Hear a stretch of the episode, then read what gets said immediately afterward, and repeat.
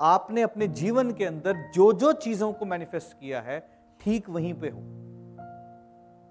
मैंने बहुत बार कहा कि मैनिफेस्टेशन तभी काम करेगी जब माइंड के अंदर क्लैरिटी होगी एग्जैक्टली exactly आपको क्या चाहिए। पिक्चर कंप्लीट होनी चाहिए कि आप क्या चाहते हो।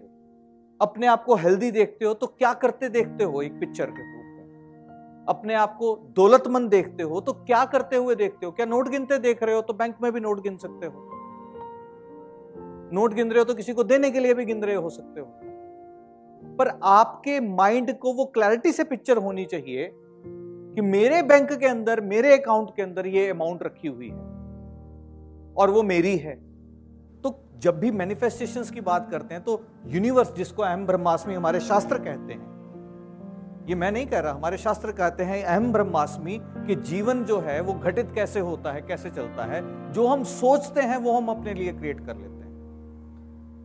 और सोचते सब कैसे हैं कि मुझे गाड़ी चाहिए, मुझे बंगला चाहिए, पर वो आएगा कैसे या वो कैसा सा चाहिए, वहाँ छूट, जब सोचने में कमी छूटती है तो वो चीज़ें पूरी नहीं होती। ये कब काम करती है और कब काम नहीं करती। जब आपको मैनिफेस्टेशन की पिक्चर आपके माइंड को क्लियर ना हो तो वो मैनिफेस्टेशन काम नहीं करती। जिस वक्त वो क्रिस्टल क्लैरिटी है आपके अंदर कि मैनिफेस्ट क्या करने जा रहे हो और वो होगा कैसे तो वो आई द क्रिएटर यानी कि हम ब्रह्मास्मि बनता है। कुछ भी चीज़ संभव है, पर पहले उस संभव को बनाने के लिए ना, उस, वो संभव होता है, ये मानना पड़ेगा। ये पहली शंका ही उसके ऊपर कि मैनिफेस्टेशन होती भी है क्या क्या ये काम भी करती है, यहीं पे वो क्वेश्चन मार्क खड़ा हो गया जो मैनिफेस्टेशन अब आपके अवचेतन को पता है कि पता नहीं ये काम करती भी नहीं है, चलो ट्राई करते हैं। तो ये जब ट्राई वाली स्थिति आ जाती है तो निश्चित है कि काम नहीं बनेगा। भगवान का होना बड़ी बात नहीं है, भगवान के होने का बिलीव होना वो बड़ी बात है। तो अगर उससे भी ऊपर कोई है ना तो उसका बिलीफ होता है। एक व्यक्ति की आस्था ही व्यक्ति को कुछ दिलवा सकती है। जीवन के अंदर जो चाहते हो, वो घटित हो सकता है, पर यह पहले इस चीज़ पर विश्वास होना ज़रूरी है। और इस चीज़ पे विश्वास क्यों नहीं होता? क्योंकि अपनी कमिटमेंट से हम चूकते चले जाते हैं। खुद कोई कमिटमेंट की नहीं पूरी कर पाए। सुबह उठने का एक उदाहरण देता हूँ। अलार्म पाँच बजे का स्नूज कर दिया, पाँच दस पे उठे। तो पहली कमिटमेंट पहला धोखा वहीं दे दिया अवचेतन को। अब आपका अवचेतन ट्रेंड ही नहीं है।